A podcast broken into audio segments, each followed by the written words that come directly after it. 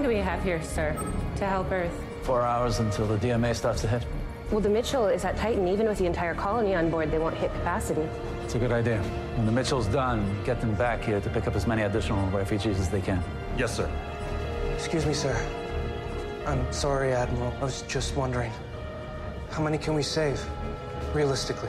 First contact fails.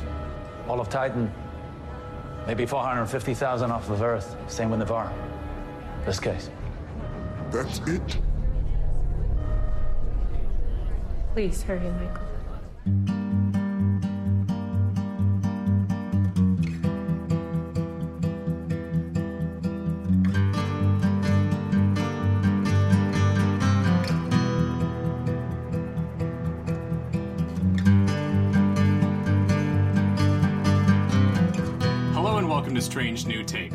I'm your host, Adam Bowen, and with me, making untranslatable speeches to aliens that have nothing in common with us, are Bill Voivod. Notch Garnick. Rudikus Baker.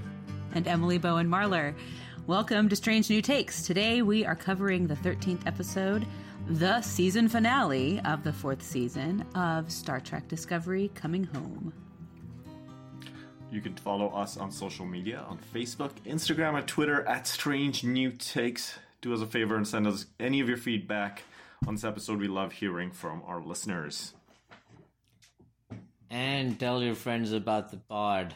Um, we love getting five star ratings. That's how people find us on different uh, rating systems. And um, would like to hear from you as well. And uh, spoiler alert, we're going to be spoiling this episode and uh, also reserve the right to spoil any other uh, preceding episode in the Star Trek canon. Uh, and yeah, with with that, we're talking about uh, the episode "Coming Home," as Emily mentioned. It is the thirteenth episode of the fourth season of Discovery. It was first aired on the seventeenth of March, twenty twenty two. It was written by Michelle Paradise and directed by Olatunde Osunsanmi. So a classic pairing that we've seen before. Uh, yeah. So at this point, uh, I we usually ask for uh, a general solicitation for strange new takes from anybody, but I'm going to take the stage first, uh, and I'm going to say uh, that my well, I, I'm in an interesting position.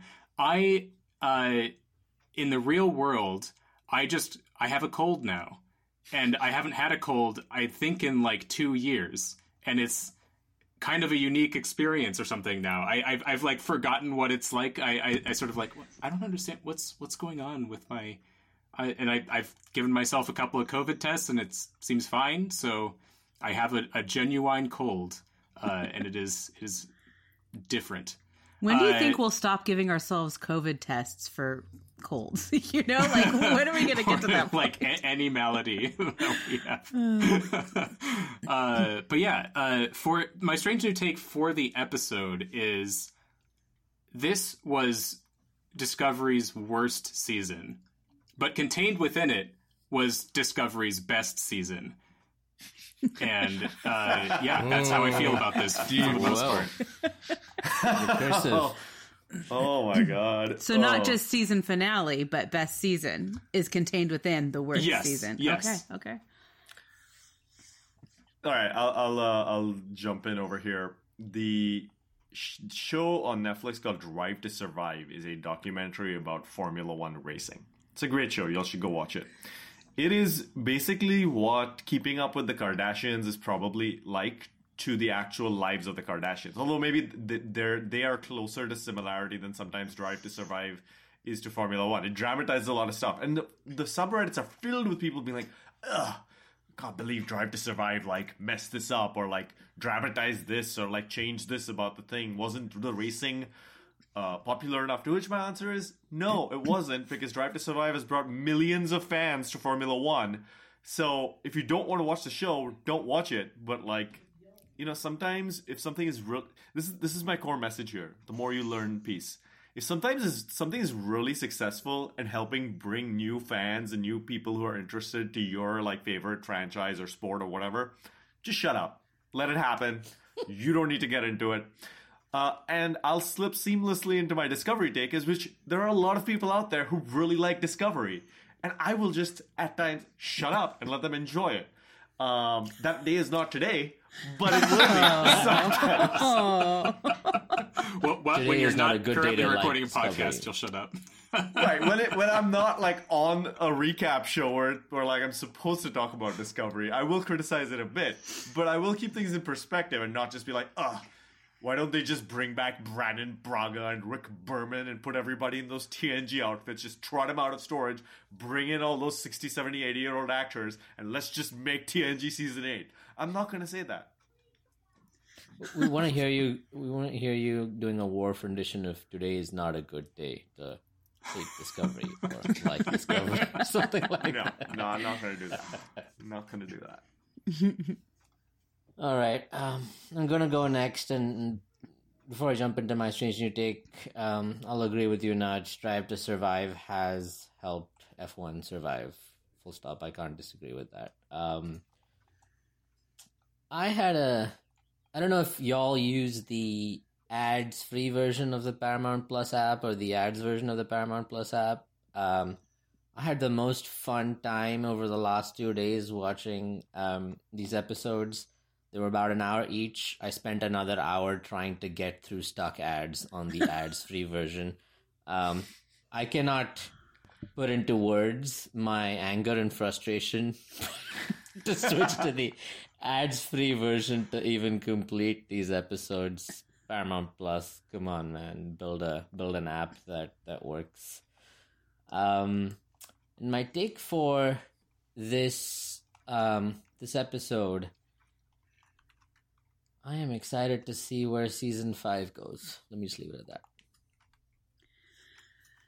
Well, you know, I didn't realize until today that apparently there's like a certain kind of shape you need to be in to mow the lawn. Because I can't believe how worn out I was mowing the stupid lawn today. And I work out all the time. Like, it's not like I sat on my butt all winter long and didn't work out. No, no, I worked out. But goodness gracious, pushing that stupid lawnmower. I was like, why isn't this working? I don't understand. Part of it's because I bagged all the grass because it was the first mowing of the season and we're getting ready to treat the lawn and everything. So that does make the lawnmower heavier. But I mean, I have a, I have an electric lawnmower. Like, I don't know. I gotta up my workout game, I guess, in order for me to be able to mow more easily. so I felt very humiliated. But um, and my strange new take for the episode is, I mean, Sonequa Martin Green. I don't know that I've seen better acting and more emotions cross a person's face in ten seconds than what she did at the midway point. I, ju- I mean, like, I if I had not been sitting next to my husband and knowing that he would turn and look at me, I would have been ugly crying in that moment because of her performance. It was just like amazing. So anyway, that was like my big takeaway from the episode. I liked the episode, but that was I just thought that was phenomenal. That is some of the best acting I have ever seen in Star Trek. It was so good. Okay. Um, so I've been on a, a little bit of a bender, like just being obsessed learning about the Cold War. And maybe you guys already know this. I so the October Revolution happened in November, but but but, but they still use the the Julian calendar Uh at the time. Yeah, interesting. Wow, November 7th. nice. They were That's a that's a good fact. That's a strange new take, man. Isn't that weird? Yeah. I like that. Um, yeah, for this episode, you know, it was it was a Star Trek Discovery season finale, and that's what it was. If you're expecting something different, you shouldn't. Um, it was fine. So you basically, it's like the version of the office birthday party where they say it is your birthday. right? yeah, it was fine. It, I liked some parts of it. Other parts were kind of dumb. Well, uh, s- speaking of dumb, uh, I don't know. Adam, I fear you and I are outnumbered on this.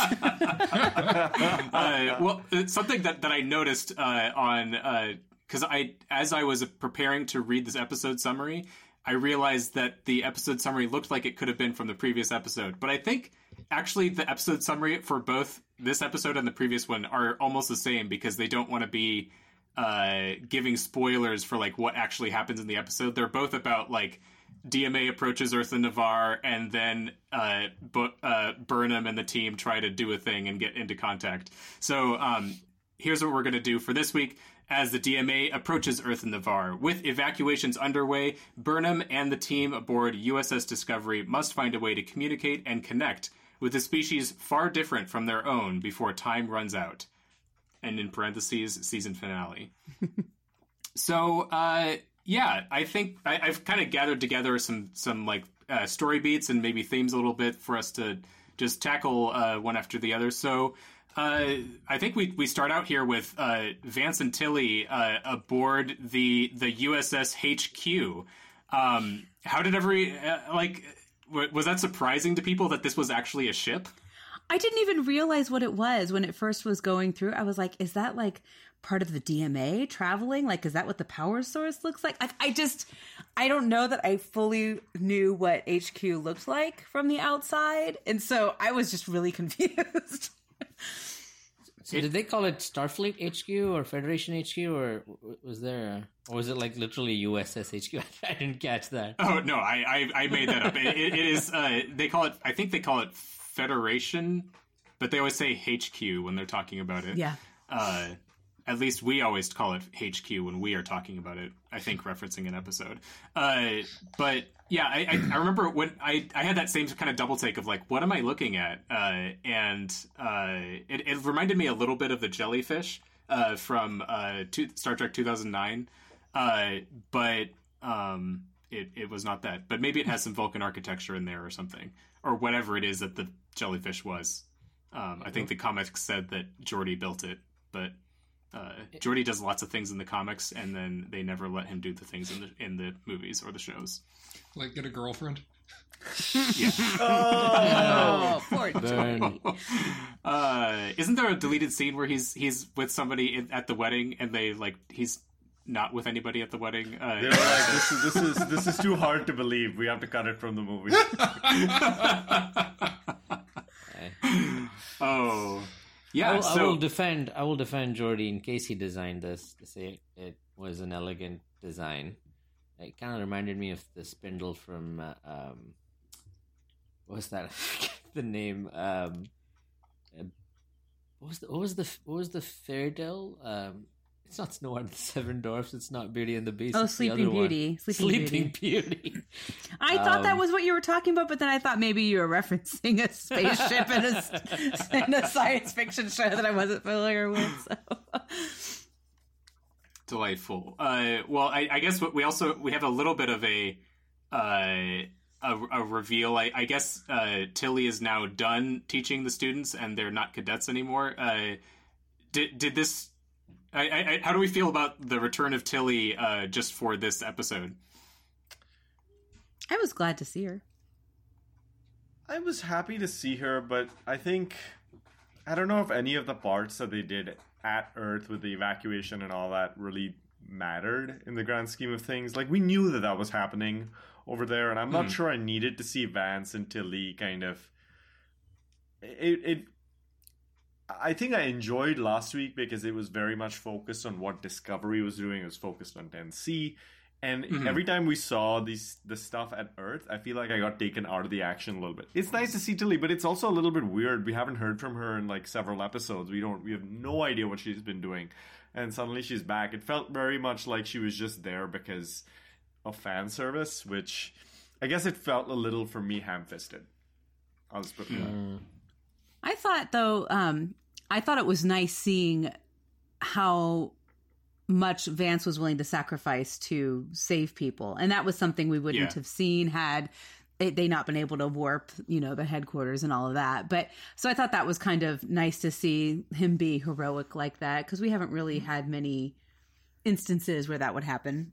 Well, yeah, and I, I, I, something that I appreciated out of just like getting a bit of this sequence uh, with, with Earth was showing us kind of the futility of like even in Star Trek times, you're not gonna evacuate billions of people from a planet. like kind of on any timeline scale, but especially not on a uh oh it's uh, it started happening a few days ago, uh, and it's going and like an extinction event is going to happen in the next few hours. Um, because I, I started reading the uh, the first book from the Picard series, uh, which is uh, very uh, hit hit or miss uh, so far. But what something that's really interesting to me is that it uh, it deals with the evacuation effort of the Romulan Empire. and sort of pointing out that like there are many planets that have hundreds of millions or billions of people, and even on the timeline of like uh, it seems like they knew about the Hobus supernova uh, many years in advance. Even given years, uh, evacuating that many people is kind of impossible. Uh, and uh, so I, I, I, liked getting to see the limitations of our technology a little bit uh, in this sequence, even though. Um, yeah, maybe we didn't need to spend quite as much time, or it was kind of a, a bit arbitrary having Tilly be back. I still liked the the motionality of the of the scene and, and getting to see a, a, a, bit more of those characters. So well, and didn't they say it was like 413 people that they were able to? I mean, it was like a really small number of people. 450,000. Yeah, yeah that's what I meant. Four hundred fifty thousand. Yeah. I meant yeah. thousand. Yeah, but I mean that's a, that's a really small number. I was like, how many yeah. people live on Earth right now? like ten million. Then maybe who knows? Um, I I actually feel I liked the cutover to the evacuation. I felt it was was um, a, a, good balance. Uh, I liked seeing Vance and Tilly. Um, I thought they could have done more with the evacuation in in. Well, they tried to, to, to impress upon the gravity of what was going on. I felt it wasn't scripted right. Like that now, that cadet I forget who he was was like only four hundred fifty thousand. Right? Yeah. Yeah. So you you kind of can do the math in your head, right? In general, you're not going to expect billions to evacuate. If it's just a civilian, you'd probably figure you, you wouldn't know. Um, so maybe the maybe could have done with a little better sense of gravity of getting people out and the loss behind it and all of that. Mm. Um, but it was good. It was good to cut to that and good to see Vance and, and Tilly. I felt. Well, let me also put it this way. I think some of my opinion is also driven by what we didn't see in the discovery arc. For example, some of the the evolution in the language, which we'll get to in a, in a later part in more detail. Yeah, for so, sure. So I think I think generally maybe maybe the way I can put it is it would be nice to have this Tilly Vance stuff be its own side plot, and if we had switched to it as soon as Discovery beams away, and because they get the message, so maybe the very next episode is an entire episode about Tilly and Vance planning mm. the evacuations and then we get one in discovery then we go back like if we had whereas here it just felt very uh, it felt kind of like I, I, I got I, I guess for me it felt very much like this was supposed to tee off the stakes for the episode like it was supposed to make what discovery was doing more intense and I didn't need that but as Emily pointed out there was a very good piece of Vance that we haven't previously seen mm-hmm. we have seen Tilly do some of this stuff and mm-hmm. Um, the other missed opportunity, I think, in this side of the plot was we didn't actually see those cadets do anything interesting. They were one and done and out of here to the point where I was like, why would we even see them again? Like, they should have yeah. stayed behind. Maybe we could have seen some more heroes. I don't know. I just, I guess I was left with some feelings of missed opportunities. Um, but I can see why my feelings would be my own and other people really enjoy it. uh, I, I, think that's a fair point about the cadets, uh, though, because they they even had that explicit uh, moment where like, what can we do? And I think someone said like a vague thing, but we didn't see them do anything. it was uh, the the thing that they that they did was ask the question about the population that they were able to save, uh, so that the audience could get like a sense of the scale. But uh, yeah, so uh, we we cut back to, uh, or we are going to cut back because I I think for the most part we we can leave this part where it is. we we have this bit of um, escape uh, via uh, catcaller, uh, and uh, in in bookship. Uh, I guess uh, definitely they had to escape somehow. Did this feel like sufficiently like we we Star Trek ourselves ourselves a solution here? Not just giving me a thumbs up. So we're gonna move I, I on to didn't, the next. One. I didn't want to just jump in and like, and I feel like I was talking a lot in the, the last thing there, so I don't want to. I didn't want to just go in. Fair. Hey, you're supposed to be like, no, no. Oh, no, it- it was- We really like hearing from you.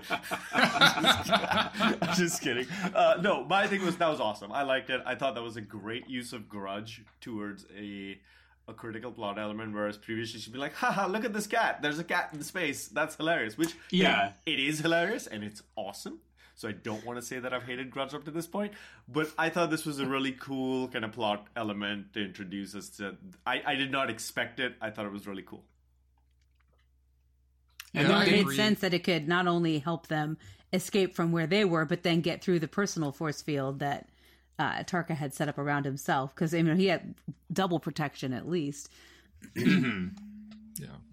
Yeah, I thought I so this season I haven't really gotten that into the Tarka Booker uh plot line.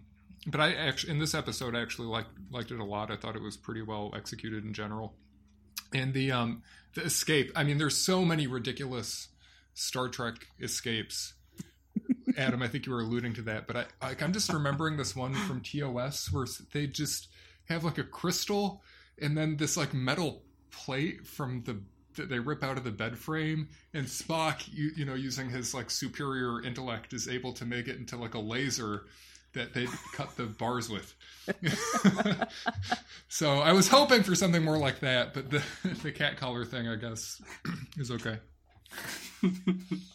Uh, I did seem feel like that there was a, a suspicious amount of like uh, I don't trust the other people on this very small ship, uh, and so I'm going to do my very best to never look at them, just in case they are trying to do something against me. Uh, where even if I glanced at them, I would notice that they're like currently communicating with Discovery or they're building this uh, escape device. You know, there's something else that just dawned on me. Because, yes, there was a, a suspicious amount of lack of looking at the two prisoners that he had. But given, I don't really think Tarka felt that good about what he was doing. So I think, I wonder if he wasn't looking at them because that was a reminder that he really was going too far. Because I, feel like I actually felt some sympathy for Tarka in this episode. Um, Yeah. and that's that was another bit of good acting. I mean, for sure. He, I would like, man, he's a great actor because he just makes me want to like smush his face to like, oh, you know, like I just he drives me crazy. But like that scene when he and Booker were down on the ground. Um, you know, and he was just trying, like, we, we, you know, we just can't do this. I don't know. I just really felt for him there, and I just wonder if maybe that was why he wasn't looking at them because he knew, he just knew that he shouldn't be doing what he was doing, but he had gone this far, and he just Yeah. had to keep going. You know.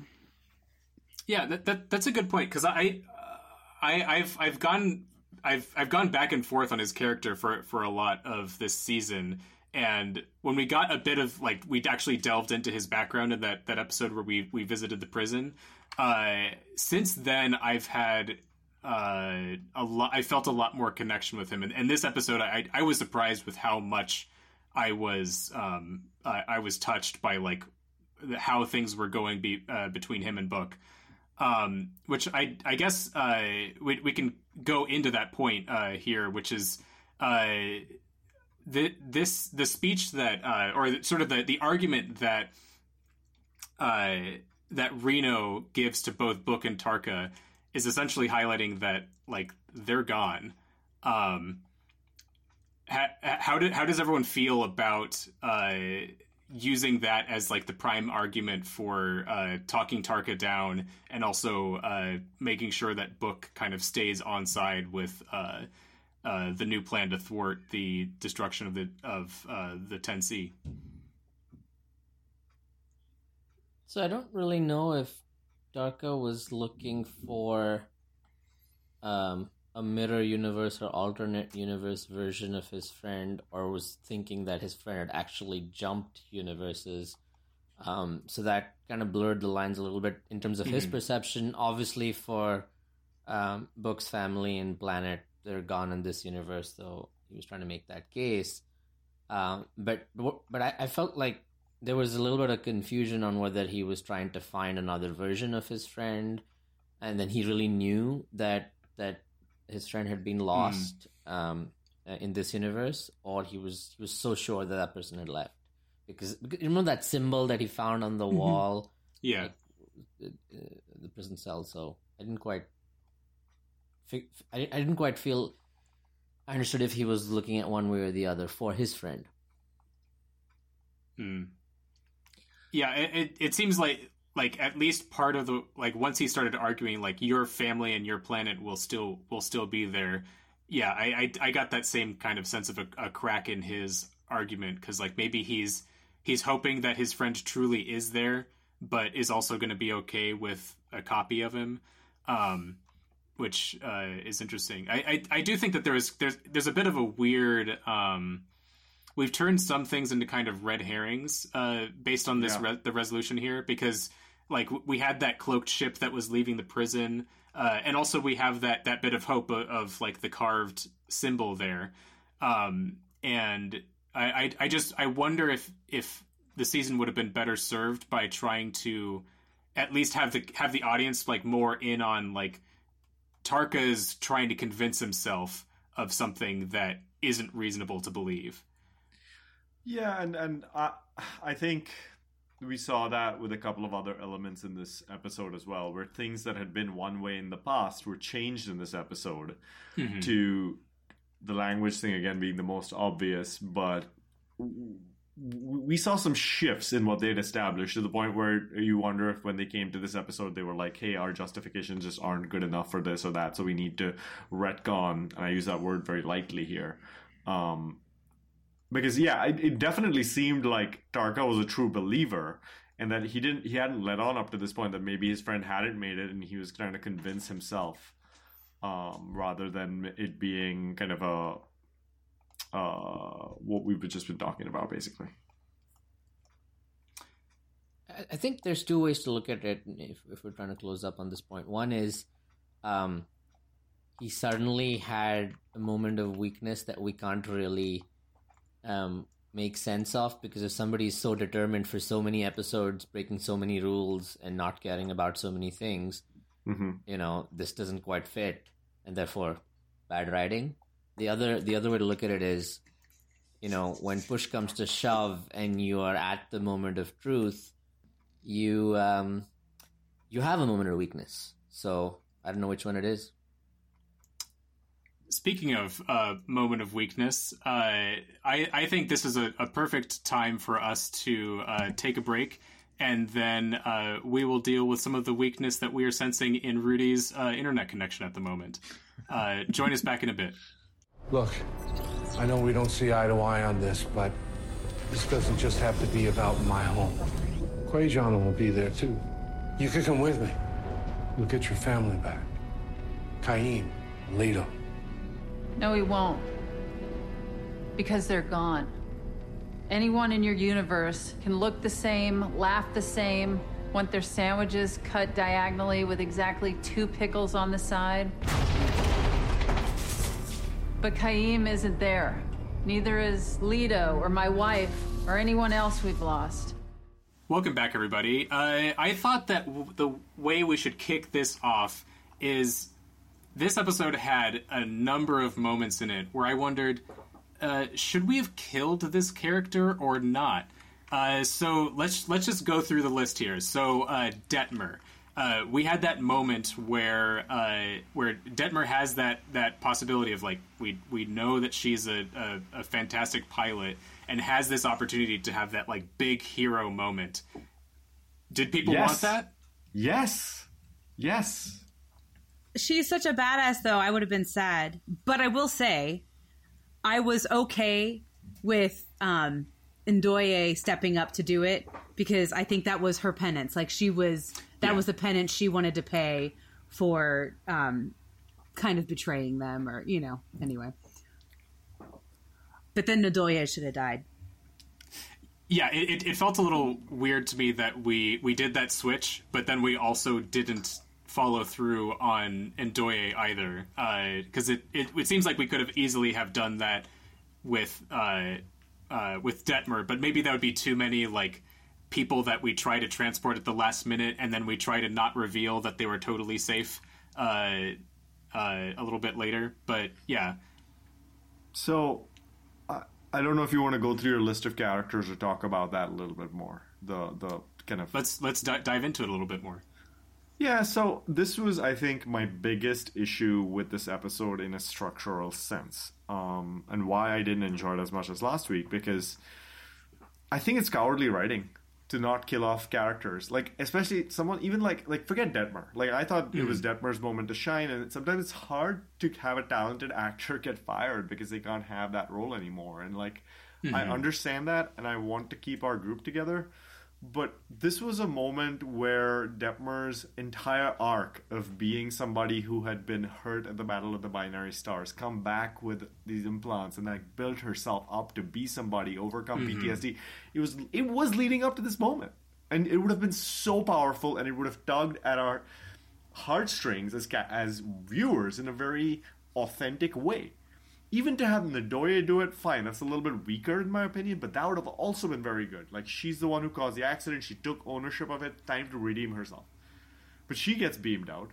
Then Book dies, and you're like, okay, finally, we've got a, a character who has been, you know, I don't like the way that they've treated Book this season. Basically, like mm-hmm. Emily's been saying, made him out to be this idiot who can't see Tarka's deceit coming from like 700 miles away. But maybe it's this tragic thing where even he's dead. The final member of a species dies because of some callous oh, That's even worse. Gosh. Right? yeah. But yeah. It's, it's again, these are all authentic feelings, and instead, what we get is the show. I don't think this is what they wanted to do, but they're toying with our feelings.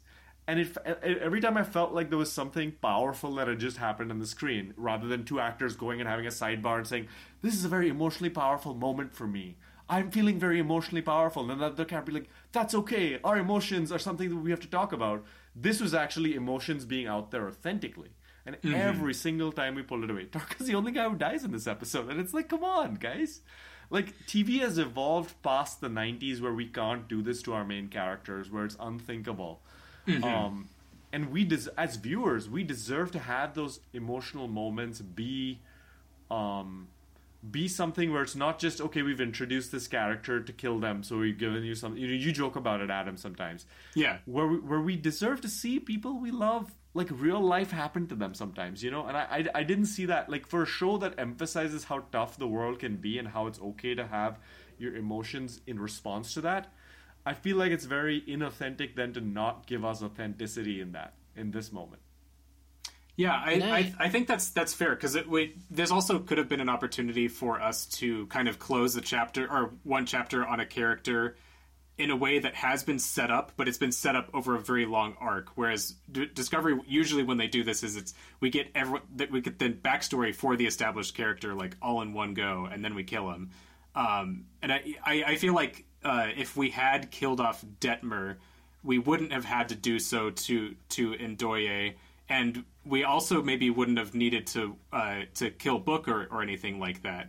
Uh, that, that, that, there was um, we could still have those like deep emotional moments and uh, a lot of the same scenes in this episode, but it.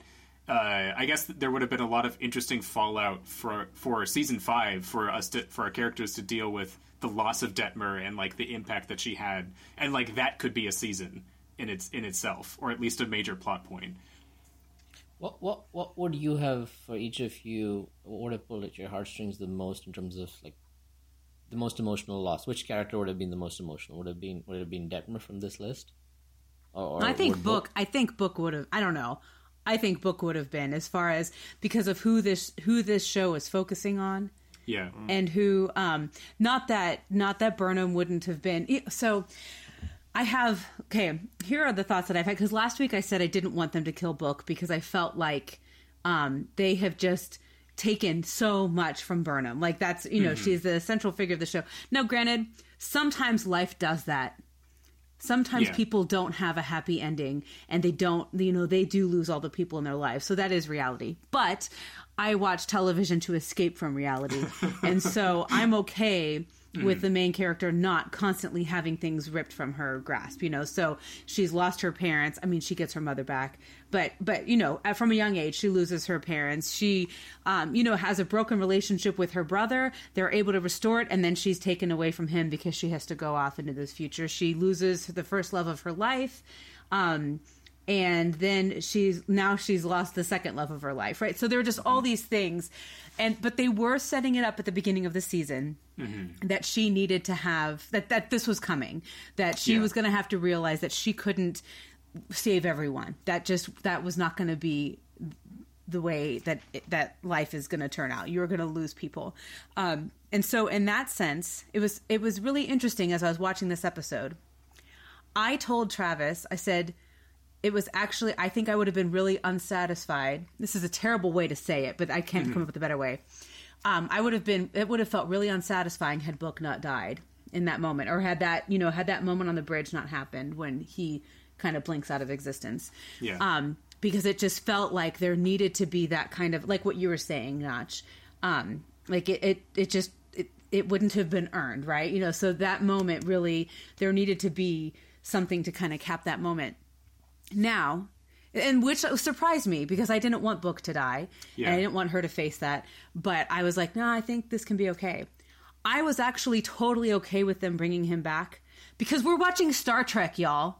I mean, that's totally within the realm of possibility that his transporter, you know, his um, Pattern. you know, his pattern was saved and somehow could be rematerialized. We have had that happen so many times in Star Trek that we, you know, it shouldn't have Yeah, been yeah. surprising that this happened, especially when you have a species as advanced as 10C that they would have, you know, captured that and thought, you know, well, we're going to keep this and whatever. So it just, it totally made sense to me.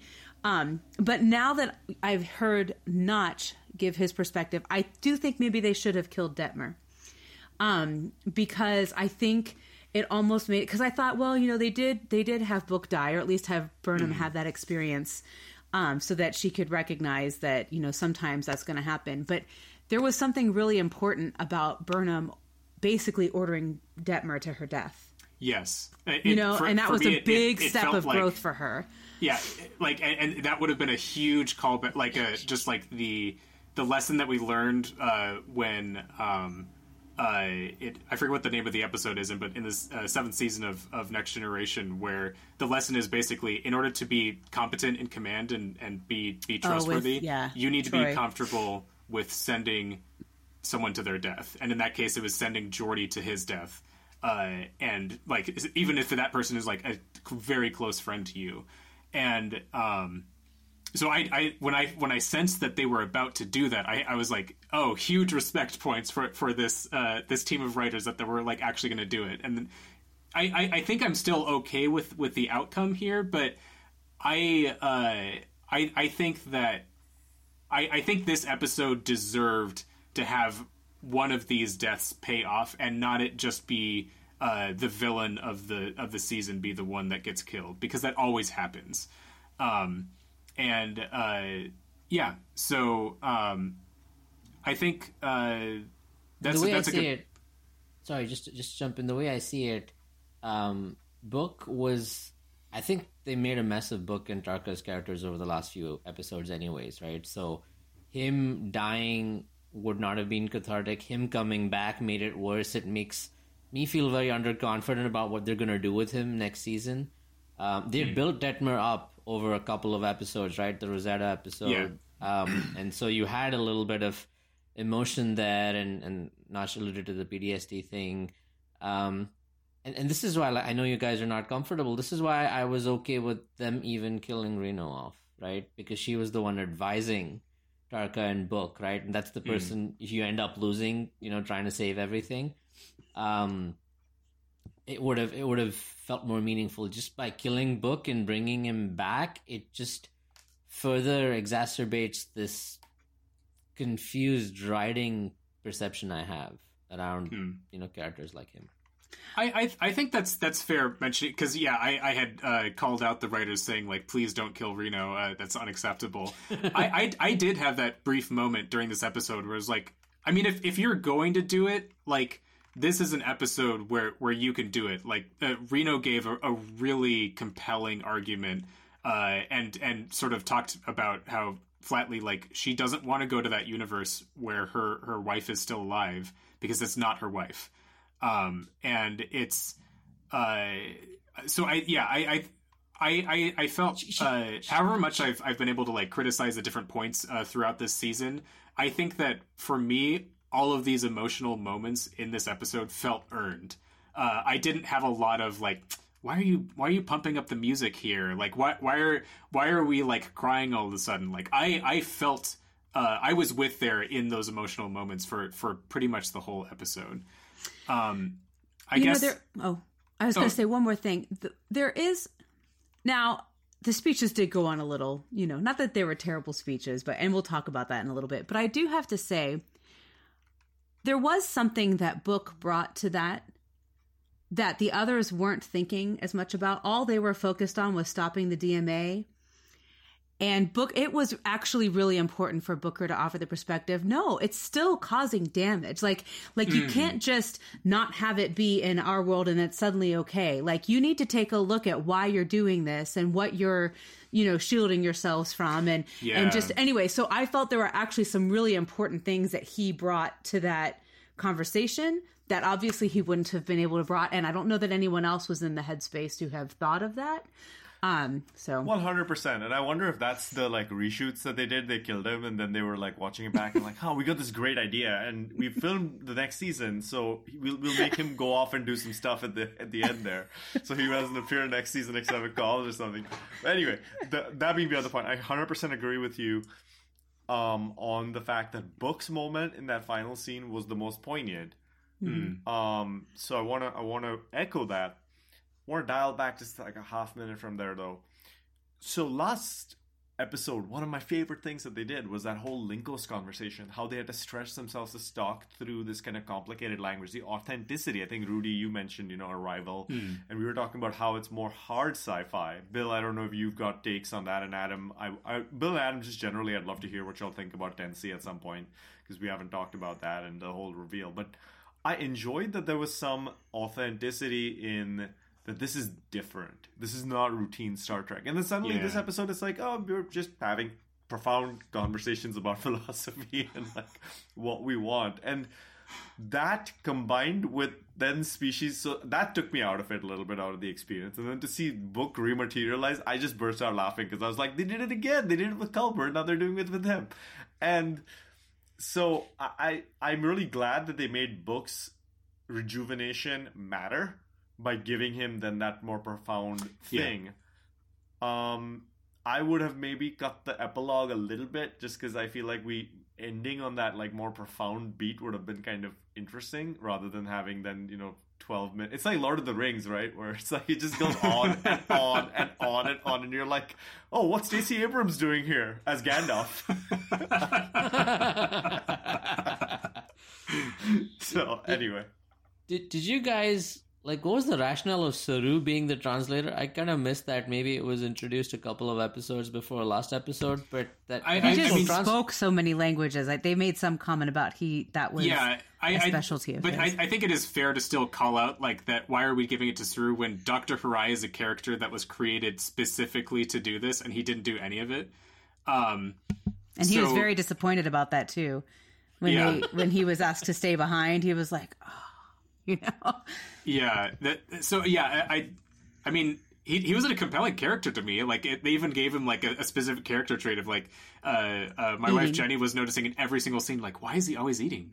it's, he's just like eating almonds or whatever. The, like the in every single scene this season, and it, blood he sugar. didn't. He didn't turn into a a villain or whatever because that was him he, hatching an evil plan. He didn't he didn't get to translate anything. He explained why it was hard, uh, and then it turned out as as Notch said, it did turn out to not be hard. at the end. I think the writers have a problem with stuck up, self obsessed smart people, right? Like you could see a little bit of Tarka in in in this doctor, because I think Tarka was also eating at times and being very like aloof and uh, you know smarter Mhm. than thou in the earlier episodes. So, but I, I totally thought it should have been him. I mean, all he had to do was like just translate back and forth. He didn't need to put any emotion or character into it. Um, and so, anyway, Yeah, uh, we could have had him typing instead of like I don't know that Saru was doing much besides like I'm typing that and uh yeah, but uh I, I guess that that gets into um so I, I, I think yeah, this is a reasonable point for me to, to give my take or, or whatever on species 10C. I, I was very intrigued and uh, and was very into a lot of these concepts like that. I was really excited when it turned out like oh they don't have a concept of like being separate from each other, and uh, that was something that is just um, it was very interesting to me. And uh, I guess what what felt weird to me is that we have this reveal where they have uh, kind of nothing in common with us, and it seemed like the next scene was uh, we were then able to talk to them about uh, all of these bizarre concepts that should be completely uh, uh, unintelligible to them. Um, that was one of the dumb parts. Sorry, uh, can I just riff on that for a second? It, yeah, for sure. Yeah, I mean, the, like we were one, but then they were two, and it's like I speak English. I don't even know what she's talking about. Right? It's a, it, like it kind of reminded me of um, like do, do you, are you guys familiar with Festivus from Seinfeld? Yeah.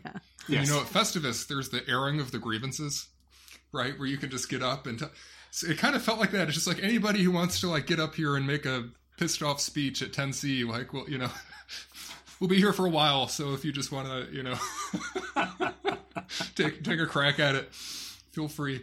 It was that whole thing was like very, I don't know, yeah, it just didn't work for me at all. She was like, the other one was my only one, and he was my one, or something like right, that. Right? yeah. Just...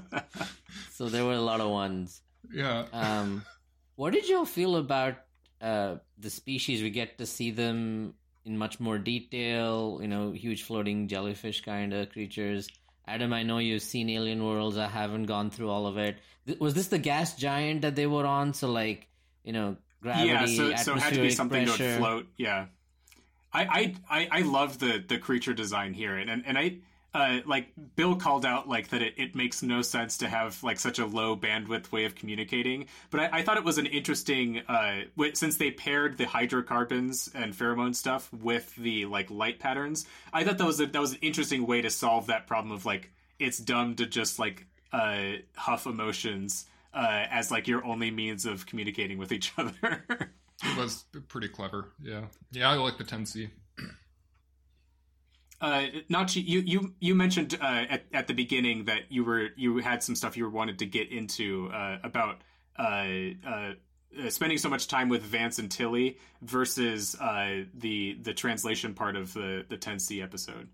But I think I think this just generally goes to my feelings about this. The most compelling parts of the season have been the very beginning and the very end. Well, not the very beginning because some of the early episodes I did not like, but like yeah, we, of... we, rated the very beginning of four or something right, like right. that. Okay, I mean, not the very beginning, very beginning, but oh, but uh, kind of kind of those middle episodes where they were doing the diplomacy and then mm-hmm. the end, and the worst parts of it were kind of the casino episode and all of the like intermediate stuff that we had yeah. to do um, and I, I, I'm just again, I think my theme throughout the season has been I wish we had more time for these things. I wish we had spent an episode even further decoding communication, learning how to communicate yeah. with 10C because that was cool and and I, I really enjoyed the reveal of 10C and I liked how this the place that they had been in before was a dead version of this alive thing. So it, it seemed even more real that when we saw the alive version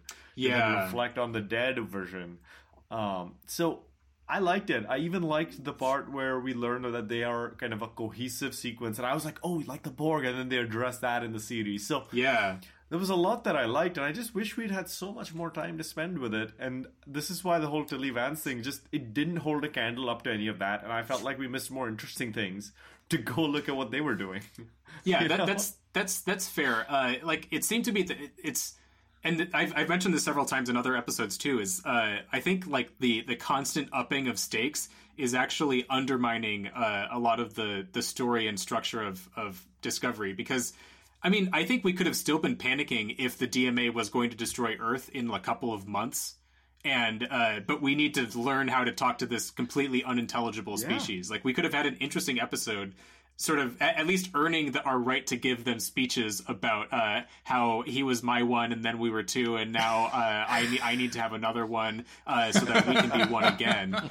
Like I that, that uh, I, I kind of like Emily said. I, I sort of put on my hat of like I know that I'm watching a Star Trek episode, so I'm just going to kind of accept this at this point, and and it, it didn't bother me that much, and it, it was just sort of uh, I had that that silent wish in, in my heart of couldn't we have spent at least had uh, more scenes of like oh we have a this breakthrough with how we communicate with them, and then that leads leads to like now we can talk about these kinds of concepts. Um, but yeah, uh, one, one last point on that issue, which is that I, I still am a little confused on what Discovery wants to give us. Whether they want to give us a show that's focused on action, whether they want to give us a show that's focused on emotion, on morality, on philosophy, or Michael Burnham. And they, they keep giving us little bits and bobs of each. Mm-hmm. Like, you know, you mentioned about the stake raising. Do we really need Tarka racing towards the hyperfield? Or could we have spent a month getting to know Species 10C? Would that have been a really compelling plot where it's like a science problem, where they have to science their way out of the situation? Kind of like The Martian, maybe. You know? Yeah. Well, and he could he could even get frustrated at the end of that month and go and try to blow them up, uh, Right, and we could have still had like yeah a lot of the same or, plot or, points or, even. or maybe maybe they get into the the hyperfield or not the hyperfield the the the they're in that orb space and Tarka decides to cooperate with Discovery because he's you know he he realizes that this is they're getting somewhere I don't know. So I hope Discovery commits and they leave you know we were talking last week about Mhm. how Picard is kind of the grittier actiony kind of violent show. Like leave it to Picard. Just just embrace Yeah. who you are which is an emotional show that deals with interpersonal relationships. Let's go in on that and let's just focus on it um and leave this the, the other stuff to like prodigy and picard i don't know how y'all feel about that that take but I think it's a good summarizing take. I feel very similarly.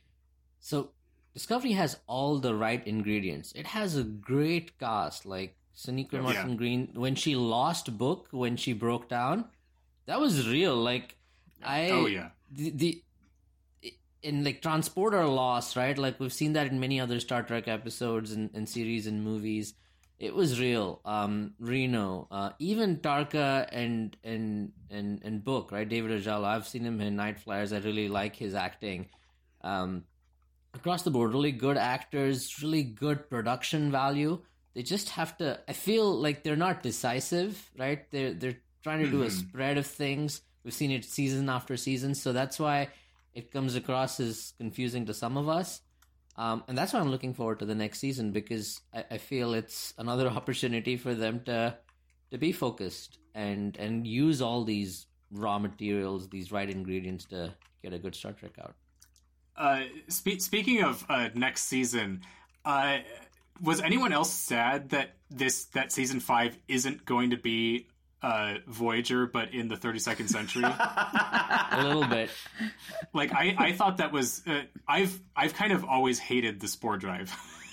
and I, I thought it would be really interesting to like that the, the part of the purpose of this is like that we ha- we like get rid of it and, and then uh, have well, like we can sort of get to the point where we reinvent the spore drive at the end but um I I just thought it would be interesting to kind of try to have this we've saved we've saved the galaxy but like now we need to get home and like how are we dealing with the emotionality of that? And I, it, it, it would have been interesting to touch on some of those voyager themes again um, in a way where we kind of know what the ultimate solution is going to be but um, uh, yeah i was i was just sad to see that that wormhole just like pop up because the 10c are uh, infinitely powerful. Well and, and i mean again this is just one more thing that they teased in this episode where i'm like you know the the spore drive thing where we're we're maybe going to get rid of it and the technology have been lost or whatever but then at the end it's like oh we're going to get it fixed and everything's going to be fine again Yeah. yeah i feel like they, they there was maybe just this feeling of wanting to leave everything in one piece and not leave broken things at the end i don't know if that was the old. They do that at the end of every every season of Discovery, though. Yeah, well, eh, before see, end of season three, though, we've jumped at least. You know, there's some Yeah. things that you know. I, I I don't know. I you're right though that they they do they do have more of that impulse, but yeah, maybe maybe some broken pieces, like it'd be okay.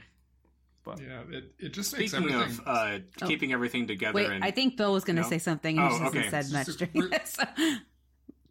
really quick. Oh. It, I, I agree, Notch, and I, it just makes everything super low stakes, right? When the writers are just like every time they do something, they're like, "Haha, just kidding, not really," and then just take it back.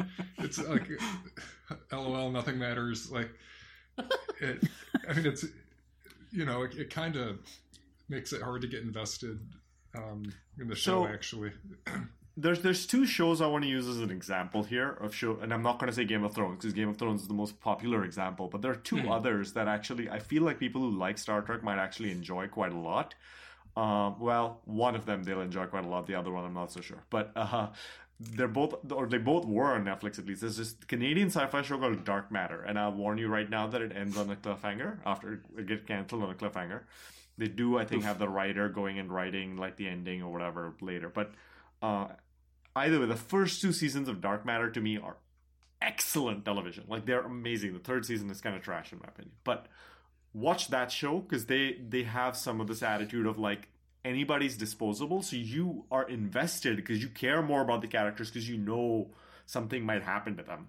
Um, so it kind of naturally raises the stakes a little bit. The other show is The Last Kingdom, where man, it's a Viking show on Netflix, which just unexpectedly dropped a new season recently. Great show, I've loved it. But again, they like they have a dispose. Their entire side cast is essentially disposable, where you know if someone comes in, like you probably shouldn't get too attached to them because something bad might happen.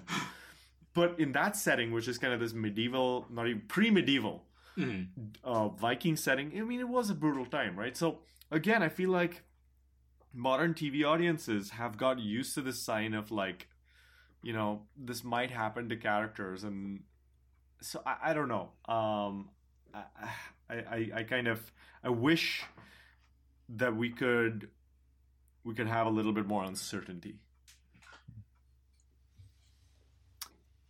Uh, yeah. Uh, spe- speaking of uncertainty, I'm uncertain if anyone else has anything left to say. uh, but uh, what, I think this is a reasonable time for us to uh, s- s- go in and get our takes. One thing, Stacey Abrams acts pretty well. She's Yeah. she- like some people do cameos and they're like, "Hello, I am a human with emotions," and Stacey Abrams is authentic. She was cool. Oh yeah, I, I I wasn't like embarrassed that we had to give screen time to somebody. like it was, it seemed pretty natural. Uh, Well, and who to- doesn't want Stacey Abrams to be president of Earth? You know, I mean, well, I know there are a lot of people that don't, but not among us. no, not among us. I don't think. And she did say that she, she like she's she's put a date to it as well, right? Twenty forty or something like that. She wants to be president by then. oh, maybe. Yeah, and and I also I, I read somewhere that so she gave her preferences. She's a big Star Trek fan, but gave her Yeah. preferences for individual series. So she said she loves Voyager, hmm loves Discovery, but reveres TNG. Ah, I see. So did, did, did she? I knew she did was a big. I knew she was Deep a big Space Voyager Nine? fan. yeah, so she didn't mention that. That was She lost interesting. my like, vote, you guys. Um, that's, I don't know if discuss if TNG was the first one because you know I was someone that watched TNG and went straight to Voyager and didn't watch Deep Space Nine. I came, I looped back around to Deep Space Nine towards the end of the series, you know. So, um, so she could have been one of those people that just kind of. I feel like she and I aren't that far off in age. I need to go look it up now. But, but that's a good point, Bill. I had the same like. What's her take on Deep Space Nine? Has she not seen it completely yet, or? Um, I mean, how like can you using vote for someone if you don't know, what they, you know, their perspective on Dukat? Oh, good lord! I just, I just looked up Stacey Abrams, and the headline I see is Star Trek makes Stacey Abrams president of United Earth and stokes conservative anger. Good lord, people, get a life. There's big debates on it already, so it's yeah. Oh Stacey Abrams is a little older than me, but we would have been watching shows around the same. I mean, I mean the, pre- the president of United Earth was not. It, it wasn't going to be Mitch McConnell.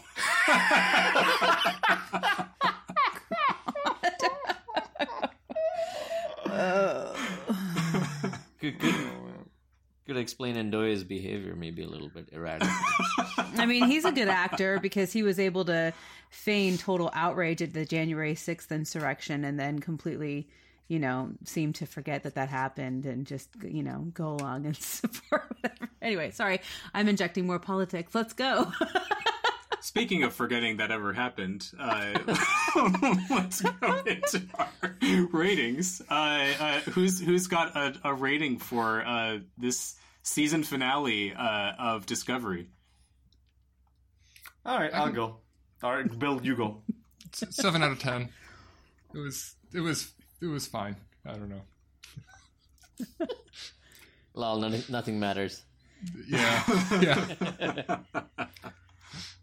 Uh, I I would split mine into two if I could, where the good parts were like a solid eight or nine for me, but the bad parts were like a five. So I'm gonna come in with a six, but I think that's a little harsh. So I I I just I want this show to live up to its potential, personally, in my heart. I'll round it up with potentially less optimistic ratings, and I'll go for. Um, I will actually go for 6.5 only because the previous episode was so good and and it it it really made me feel that this would go somewhere. Um it's not a it's not a bad episode like Will said. Um so 6.5 characters you thought should die but didn't out of 10. Okay, I've decided I'm not going to let y'all influence me at all. I'm going to give it a 5 out of 5 because it was what I needed to happen in an episode of television while this world is so shitty. So I just needed things to be hopeful and to end on a good note and all the people to not die except for Tarka. And it was, you know. So anyway, I'm just going to give it a 5 out of 5. Yeah, I, I I was gonna jump in with a with a palate cleanser for you if you needed one, but uh, I, I I think I'm I'm on the same page with you, Emily. I for for me it's it's actually uh, I'm gonna rate this one a ten, uh, and it's it's kind of because of uh, like I'm for as I've discussed before for Discovery, I like put on my like uh, my my it's the Star Trek rating system that I'm giving it, or maybe a Discovery specific rating system.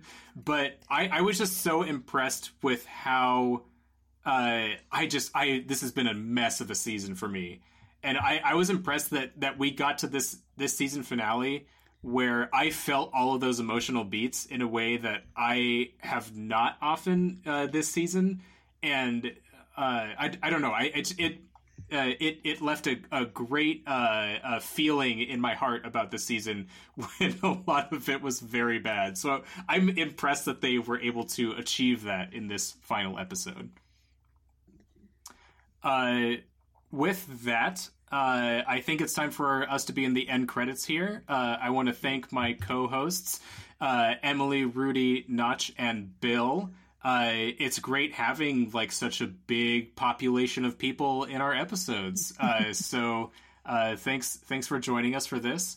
Uh, I want to also thanks. Uh, I want to thank uh, Max and Dinah uh, whatever y'all are doing. I hope it's uh, just fabulous time. Uh, look forward to having you again on on the show in the future. And uh, uh, thank you, listeners, for listening to our podcast because I mean it's just cool getting to uh, spout our opinions about whatever it is that we just looked at uh, to you. So thanks for listening. And Thank you, uh, Adam, by the way. yeah, Yeah. thank you, Adam. Thank Good you, job Adam. listening. Yeah, thanks, guys, uh, folks. Uh, so, uh, also thanks to Jishnu Guha for our theme music. Uh, it's just fabulous getting to hear that uh, close out each of our episodes. And I want to give a special thanks to the 10, species 10C for nodding a whole bunch as people talked about things they had no idea what, what they were saying, but just pretending that they understood because it seemed impolite not to. Uh, thanks, everybody. Bye. Bye. Bye. Bye.